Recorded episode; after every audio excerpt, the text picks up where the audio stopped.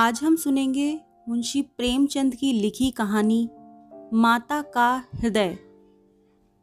माधवी की आँखों में सारा संसार अंधेरा हो रहा था। कोई अपना मददगार न दिखाई देता था। कहीं आशा की झलक न थी। उस निर्धन घर में वह अकेली पड़ी रोती थी और कोई आँसू पहुँचने वाला न था। उसके पति को मरे हुए बाईस वर्ष हो गए थे। घर में कोई संपत्ति न थी।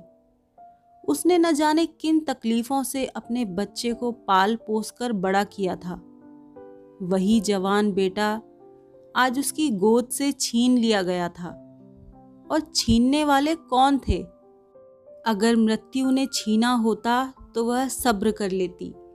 मौत से किसी को द्वेष नहीं होता। मगर स्वार्थियों के हाथों यह अत्याचार असहाय हो रहा था। इस घोर संताप की दशा में उसका जी रह रह कर इतना विकल हो जाता कि इसी समय चलूँ और उस अत्याचारी से इसका बदला लूँ, जिसने उस पर यह निष्ठुर आघात किया। मारूं या मर जाऊँ, दोनों ही में संतोष हो जाएगा। कितना सुंदर, कितना होनहार बालक था। यही उसके पति की निशानी, उसके जीवन का आधार। उसके उम्र भर की कमाई थी। वही लड़का इस वक्त जेल में पड़ा न जाने क्या क्या तकलीफें झेल रहा होगा। और उसका अपराध क्या था? कुछ नहीं। सारा मोहल्ला उस पर जान देता था। विद्यालय के अध्यापक उस पर जान देते थे। अपने बेगाने सभी तो उसे प्यार करते थे। कभी उसकी कोई शिकायत सुनने ही में नहीं आई। ऐसे बालक की माता होने पर अन्य माताएँ उसे बधाई देती थीं। कैसा सज्जन, कैसा उदार, कैसा परमार्थी। खुद भूखों सो रहे, मगर क्या मजाल के द्वार पर आने वाले अतिथि को रूखा जवाब दे। ऐसा बालक क्या इस योग्य था कि जेल में जाता? उसका अपराध यही था, वह कभी कभी सुनने वालों को अपने दुखी भाइयों का दुखड़ा सुनाया करता था। अत्याचार से पीड़ित प्राणियों की मदद के लिए हमेशा तैयार रहता था। क्या यही उसका अपराध था? दूसरों की सेवा करना भी अपराध है? किसी अतिथि को आश्रय देना भी अपराध है? इस युवक का नाम आत्मानंद था। दुर्भाग्यवश उसमें वे सभी सद्गुण थे जो जेल का द्वार खोल देते थे। वह निर्भीक था, स्पष्टवादी था, साहसी था, स्वदेश प्रेमी था, निस्वार्थ था कर्तव्य परायण था। जेल जाने के लिए इन्हीं गुणों की ज़रूरत है। स्वाधीन प्राणियों के लिए वे गुण स्वर्ग का द्वार खोल देते हैं, पराधीनों के लिए नरक के। आत्मानंद के सेवा कार्य ने, उसकी व्रतताओं ने और उसके राजनीतिक लेखों ने उसे सरकारी कर्मचारियों की नज़रों में चढ़ा दिया था। सारा पुलिस विभाग नीचे से ऊपर तक उससे सतर्क रहता था। सबकी निगाहें उस पर लगी रहती थीं। आखिर ज़िले में एक भयंकर डाके ने उन्हें इच्छित अवसर प्रदान किया। आत्मानंद के घर की तलाशी हुई। कुछ पत्र और लेख मिले। जिन्हें पुलिस ने डाके का बीजक सिद्ध किया। लगभग 20 युवकों की एक टोली फांस ली गई। आत्मानंद इसका मुखिया ठहराया गया। शहादतें हुई। इस बेकारी और गिरानी के जमाने में आत्मा से ज़्यादा सस्ती और कौन वस्तु हो सकती है? बेचने को और किसी के पास रह ही क्या गया है? नाम मात्र का प्रलोभन देकर अच्छी से अच्छी शहादतें मिल सकती हैं। और पुलिस के हाथ पड़कर तो निकृष्ट से निकृष्ट गवाहियाँ भी देववाणी का महत्व प्राप्त कर लेती हैं। शहादतें मिल गईं। महीने भर तक मुकदमा चला। मुकदमा क्या चला? एक स्वांग चलता रहा और सारे अभियुक्तों को सजाएँ दे दी गईं। आत्मानंद को सबसे कठोर दंड मिला। आठ वर्ष का कठिन कारावास। माधवी रोज कचहरी जाती, एक कोने में बैठी, सारी कार्रवाई देखा करती। मानवीय चरित्र कितना दुर्बल, कितना निर्दय, कितना नीच है। इसका उसे तब तक अनुमान भी न था, जब आत्मानंद को सजा सुना दी गई और वह माता को प्रणाम करके सिपाहियों के साथ चला तो माधवी मूर्छित होकर ज़मीन पर गिर पड़ी। दो चार दयालु सज्जनों ने उसे एक तांगे पर बिठाकर घर तक पहुँचाया। जब वे होश में आई, उसके हृदय में शूल सा उठ रहा था। किसी तरह धैर्य नहीं होता। उस घोर आत्मवेदना की दशा में अब अपने जीवन का केवल एक लक्ष्य दिखाई देता है, और वह इस अत्याचार का बदला है। अब तक पुत्र उसके जीवन का आधार था। अब शत्रुओं से बदला लेना ही उसके जीवन का आधार होगा। जीवन में अब उसके लिए कोई आशा न थी। इस अत्याचार का बदला लेकर वह अपना जन्म सफल समझेगी। इस अभागे नर पिशाच बागची ने जिस तरह उसे रक्त के आँसू रुलाए हैं, उसी भांति यह भी उसे रुलाएगी। नारी हृदय कोमल है, लेकिन केवल अनुकूल दशा में। जिस दशा में पुरुष दूसरों को दबाता है, स्त्री शील और विनय की देवी हो जाती है। लेकिन जिसके हाथों अपना सर्वनाश हो गया हो, उसके प्रति स्त्री को पुरुष से कम घृणा और क्रोध नहीं होता। अंतर इतना ही है कि पुरुष शस्त्रों से काम चला लेता है और स्त्री कौशल से। रात भीगती जाती थी और माधवी उठने का नाम न लेती थी। उसका दुख प्रतिकार के आवेश में विलीन होता जाता था। यहाँ तक कि इसके सिवा उसे और किसी बात की याद ही न रही। उसने सोचा, कैसे यह काम होगा? कभी घर से नहीं निकली। वैधव्य के 22 साल इसी घर में कट गए। लेकिन अब निकलूँगी। ज़बरदस्ती निकलूँगी।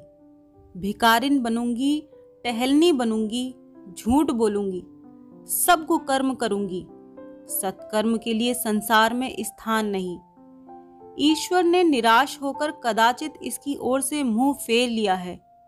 तभी तो यहाँ ऐसे ऐसे अत्याचार होते हैं और पापियों को दंड नहीं मिलता। अब इन्हीं हाथों से उसे दंड दूँगी। संध्या का समय था। लखनऊ के एक सजे हुए बंगले में मित्रों की महफिल जमी हुई थी। गाना बजाना हो रहा था। एक तरफ़ आतिशबाजियाँ रखी हुई थी। दूसरे कमरे में मेजों पर खाना चुना जा रहा था। चारों तरफ़ पुलिस के कर्मचारी नज़र आते थे। वह पुलिस के सुपरिटेंडेंट मिस्टर बागची का बंगला है। कई दिन हुए, उन्होंने एक मार्के का मुकदमा जीता था। अफसरों ने खुश होकर उनकी तरक्की कर दी थी। और उसी की खुशी में यह उत्सव मनाया जा रहा था। यहाँ आए दिन ऐसे उत्सव होते रहते थे। मुफ़्त के गवैये मिल जाते थे, मुफ़्त की आतिशबाजी, फल और मेवे, मिठाइयाँ आधे दामों पर बाज़ार से आ जाती थी और चट दावत हो जाती थी। दूसरे के जहाँ सौ लगते थे, वहाँ इनका दस से काम चल जाता था। दौड़ धूप करने को सिपाहियों की फौज थी ही। और यह मार्के का मुकदमा क्या था? वह जिसमें निर अपराध युवकों को बनावटी शहादत से जेल में ठूंस दिया गया था। गाना समाप्त होने पर लोग भोजन करने बैठे। बेगार के मजदूर और पल्लेदार जो बाज़ार से दावत और सजावट के सामान लाए थे, रोते या दिल में गालियाँ देते चले गए थे, पर एक बुढ़िया अभी तक द्वार पर बैठी हुई थी। अन्य मजदूरों की तरह वह भुनभुना कर काम न करती थी। हुक्म पाते ही खुशदिल मजदूर की तरह दौड़ दौड़ कर हुक्म बजा लाती थी। यह माधवी थी, जो इस समय मजूरनी का वेश धारण करके अपना घातक संकल्प पूरा करने आई थी। मेहमान चले गए। महफिल उठ गई। दावत का सामान समेट दिया गया। चारों ओर सन्नाटा छा गया। लेकिन माधवी अभी तक यहीं बैठी थी। सहसा मिस्टर बागची ने पूछा, बुढ़ी, तू यहाँ क्यों बैठी है? तुझे कुछ खाने को मिल गया? माधवी हाँ हुजूर, मिल गया। बागची तो जाती क्यों नहीं? माधवी, कहाँ जाऊँ सरकार? मेरा कोई घर द्वार थोड़े ही है। हुक्म हो तो यहीं पड़ी रहूँ। पाव भर आटे की परवस्ती हो जाऊँ हुजूर। बागची, नौकरी करेगी? माधवी, क्यों न करूँगी सरकार? यही तो चाहती हूँ। बागची, लड़का खिला सकती है? माधवी हाँ हुजूर, वह मेरे मन का काम है। अच्छी बात है, तू आज ही से रह जा। घर में देख, जो काम बताएँ, वह कर। एक महीना गुजर गया। माधवी इतना तन मन से काम करती कि सारा घर उससे खुश है। बहू जी का मिजाज बहुत ही चिड़चिड़ा है। वह दिन भर खाट पर पड़ी रहती हैं और बात बात पर नौकरों को झल्लाया करती हैं। लेकिन माधवी उनकी घुड़कियों को भी सहर्ष सह लेती है। अब तक मुश्किल से कोई दाई एक सप्ताह से अधिक ठहरी थी। माधवी ही का कलेजा है कि जली कटी सुनकर भी मुख पर मैल नहीं आने देती। मिस्टर बागची के कई लड़के हो चुके थे, पर यही सबसे छोटा बच्चा बच रहा था। बच्चे पैदा तो हष्ट पुष्ट होते, किंतु जन्म लेते ही उन्हें एक न एक रोग लग जाता था और कोई दो चार महीने, कोई साल भर जीकर चल देता था। माँ बाप दोनों इस शिशु पर प्राण देते थे। उसे जरा जुकाम भी हो तो दोनों विकल हो जाते। स्त्री पुरुष दोनों शिक्षित थे, पर बच्चे की रक्षा के लिए टोना टोटका दुआ ताबीज जंतर मंतर एक से भी उन्हें इनकार न था। माधवी से यह बालक इतना हिल गया कि एक क्षण के लिए भी उसकी गोद से न उतरता। वह कहीं एक क्षण के लिए भी चली जाती तो रो रो कर दुनिया सिर पर उठा लेता। वह सुलाती तो सोता, वह दूध पिलाती तो पीता, वह खिलाती तो खेलता। उसी को वह अपनी माता समझता। माधवी के सिवा उसके लिए संसार में कोई अपना न था। बाप को तो वह दिन भर में केवल दो चार बार देखता और समझता, यह कोई परदेसी आदमी है। माँ आलस्य और कमज़ोरी के मारे गोद में लेकर टहल न सकती थी। उसे वह अपनी रक्षा का भार संभालने के योग्य न समझता था। और नौकर चाकर उसे गोद में लेते तो इतनी बेदर्दी से कि उसके कोमल अंगों में पीड़ा होने लगती थी। कोई उसे ऊपर उछाल देता था। यहाँ तक कि अबोध शिशु का कलेजा मुँह को आ जाता था। उन सबों से वह डरता था। केवल माधवी थी जो उसके स्वभाव को समझती थी। वह जानती थी, कब क्या करने से बालक प्रसन्न होगा, इसलिए बालक को भी उससे प्रेम था। माधवी ने समझा था, यहाँ कंचन बरसता होगा, लेकिन उसे देखकर कितना विस्मय हुआ कि बड़ी मुश्किल से महीने का खर्च पूरा पड़ता है। नौकरों से एक एक पैसे का हिसाब लिया जाता है, और बहुधा आवश्यक वस्तुएँ भी टाल दी जाती हैं। एक दिन माधवी ने कहा, बच्चे के लिए कोई तेज गाड़ी क्यों नहीं मंगवा देती? गोद में उसकी बाढ़ मारी जाती है। मिसेस बागची ने कुंठित होकर कहा, कहाँ से मंगवा दूँ? कम से कम पचास साठ रुपए की आएगी। इतने रुपए कहाँ हैं? माधवी, मालकिन, आप भी ऐसा कहती हैं? मिसेस बागची, झूठ नहीं कहती। बाबूजी की पहली स्त्री से पाँच लड़कियाँ और हैं। सब इस समय इलाहाबाद के स्कूल में पढ़ रही हैं। बड़ी की उम्र पंद्रह सोलह वर्ष से कम न होगी। आधा वेतन तो उधर ही चला जाता है। फिर उनकी शादी की भी तो फ़िक्र है। पाँचों के विवाह में कम से कम पच्चीस हज़ार लगेंगे। इतने रुपए कहाँ से आएँगे? मैं चिंता के मारे मरी जाती हूँ। मुझे कोई दूसरी बीमारी नहीं है। केवल यही चिंता का रोग है। माधवी, घूस भी तो मिलती है। मिसेस बागची, बुढ़िया, ऐसी कमाई में बरकत नहीं होती। यही क्यों? सच पूछो तो इस घूस ने हमारी यह दुर्गति कर रखी है। क्या जाने औरों को कैसे हजम होती है। यहाँ तो जब ऐसे रुपए आते हैं तो कोई न कोई नुकसान भी अवश्य हो जाता है। एक आता है तो दो लेकर जाता है। बार बार मना करती हूँ, हराम की कौड़ी घर में न लाया करो, लेकिन मेरी कौन सुनता है? बात यह थी कि माधवी को बालक से स्नेह होता जाता था। उसके अमंगल की कल्पना भी वह नहीं कर सकती थी। वह अब उसी की नींद सोती और उसी की नींद जागती थी। अपने सर्वनाश की बात याद करके एक क्षण के लिए उसे बागची पर तो क्रोध हो आता था और घाव फिर हरा हो जाता था।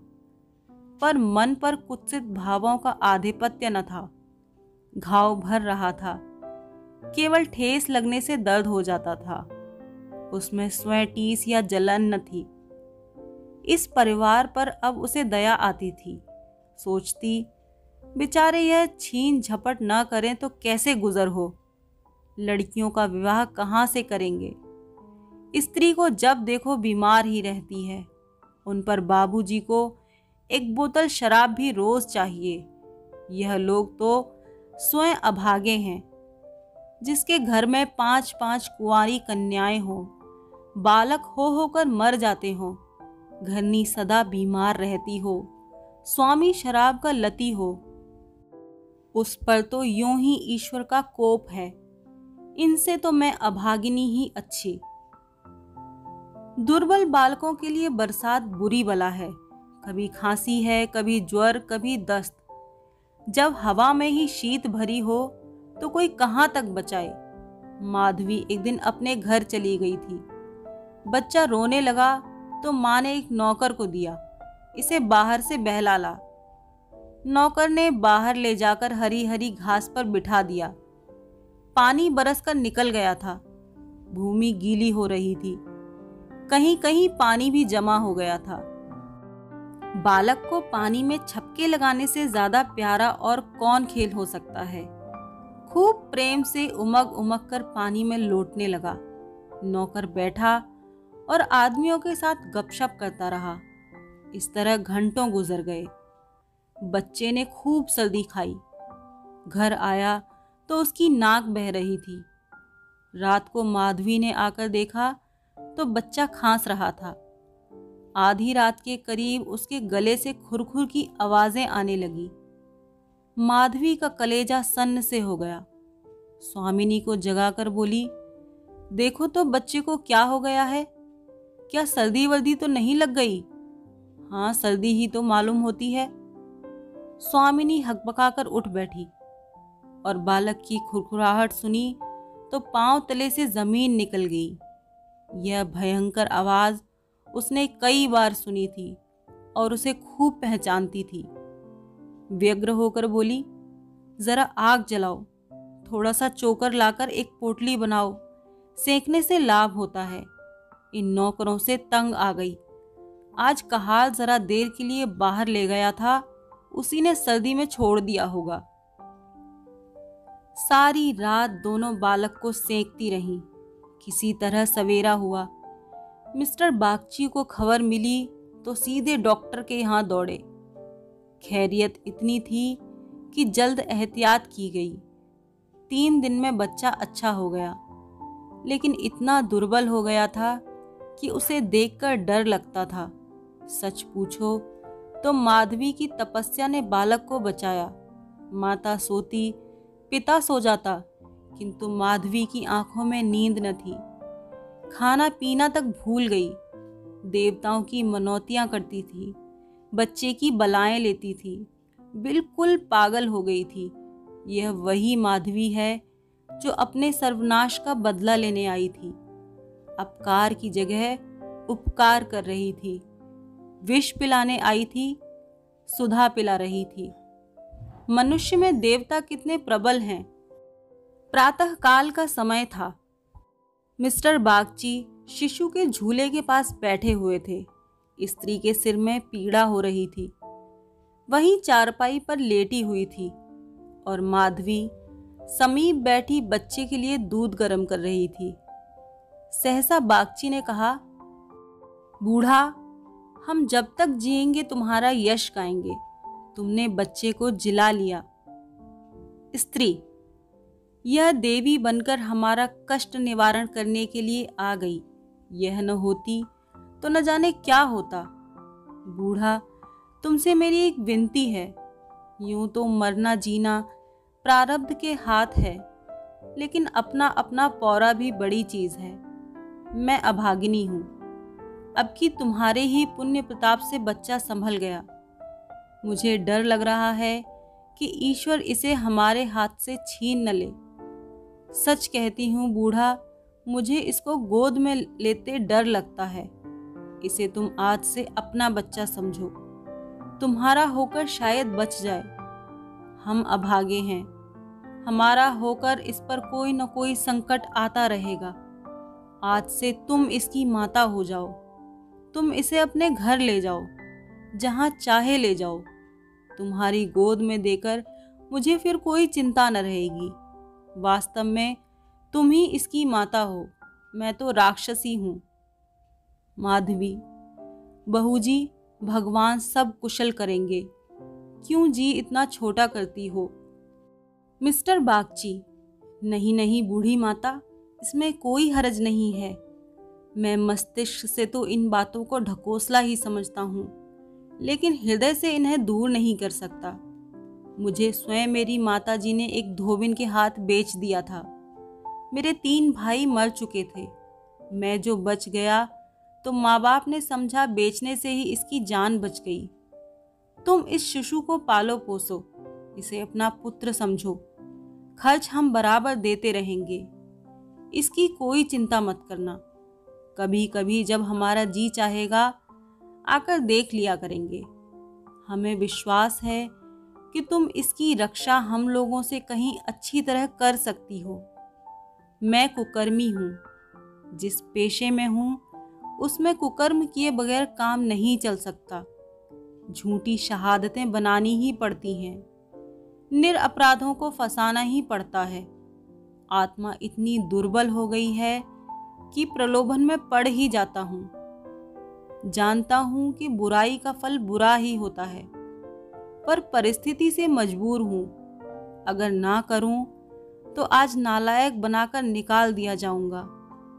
अंग्रेज़ हज़ारों भूल करें, कोई नहीं पूछता। हिंदुस्तानी एक भी भूल कर बैठे तो सारे अफसर उसके सिर हो जाते हैं। हिंदुस्तानियों को तो कोई बड़ा पद ना मिले, वही अच्छा। पद पाकर तो उनकी आत्मा का पतन हो जाता है। उनको हिंदुस्तानियत का दोष मिटाने के लिए कितनी ही ऐसी बातें करनी पड़ती हैं, जिनका अंग्रेज़ के दिल में कभी ख्याल ही पैदा नहीं हो सकता। तो बोलो, स्वीकार करती हो? माधवी गदगद होकर बोली, बाबूजी, आपकी इच्छा है तो मुझसे भी जो कुछ बन पड़ेगा आपकी सेवा कर दूँगी। भगवान बालक को अमर करे। मेरी तो उनसे यही विनती है। माधवी को ऐसा मालूम हो रहा था कि स्वर्ग के द्वार सामने खुले हैं और स्वर्ग की देवियाँ अंचल फैला फैला कर आशीर्वाद दे रही हैं। मानो उसके अंतस्थल में प्रकाश की लहरें उठ रही हैं। इस स्नेहमय सेवा में कितनी शांति थी। बालक अभी तक चादर ओढ़े सो रहा था। माधवी ने दूध गर्म हो जाने पर उसे झूले पर से उठाया तो चिल्ला पड़ी। बालक की देह ठंडी हो गई थी और मुँह पर पीलापन आ गया था, जिसे देखकर कलेजा हिल जाता है, कंठ से आह निकल जाती है और आँखों से आँसू बहने लगते हैं। जिसने उसे एक बार देखा है, वह कभी नहीं भूल सकता। माधवी ने शिशु को गोद से चिपटा लिया। हालाँकि नीचे उतार देना चाहिए था। कोहराम मच गया। माँ बच्चे को गले से लगाए रोती थी, पर उसे ज़मीन पर न सुलाती थी। क्या बातें हो रही थी और क्या हो गया? मौत को धोखा देने में आनंद आता है। वह उस वक्त कभी नहीं आती जब लोग उसकी राह देखते हैं। रोगी जब संभल जाता है जब वह पथ्य लेने लगता है, उठने बैठने लगता है, घर भर खुशियाँ मनाने लगता है, सबको विश्वास हो जाता है कि संकट टल गया। उस वक्त घात में बैठी हुई मौत सिर पर आ जाती है। यही उसकी निठुर लीला है। आशाओं के बाग लगाने में हम कितने कुशल हैं। यहाँ हम रक्त के बीज बोकर सुधा के फल खाते हैं। अग्नि से पौधों को सींच कर शीतल छाओ में बैठते हैं। दिन भर मातम होता रहा, बाप रोता रहा। माँ तड़पती थी और माधवी बारी बारी से दोनों को समझाती थी। यदि अपने प्राण देकर वह बालक को जिला सकती तो इस समय अपना धन्य भाग्य समझती। वह अहित का संकल्प करके यहाँ आई थी और जब आज उसकी मनोकामना पूरी हो गई और उसे खुशी से फूला न समाना चाहिए था। उसे उससे कहीं घोर पीड़ा हो रही थी, जो अपने पुत्र की जेल यात्रा से हुई थी। रुलाने आई थी, खुद रोती जा रही थी। माता का हृदय दया का आगार है। उसे जलाओ तो उसमें दया की ही सुगंध निकलती है। पीसो तो दया का ही रस निकलता है। वह देवी है। विपत्ति की क्रूर लीलाएँ भी उस स्वच्छ निर्मल स्रोत को मलिन नहीं कर सकती।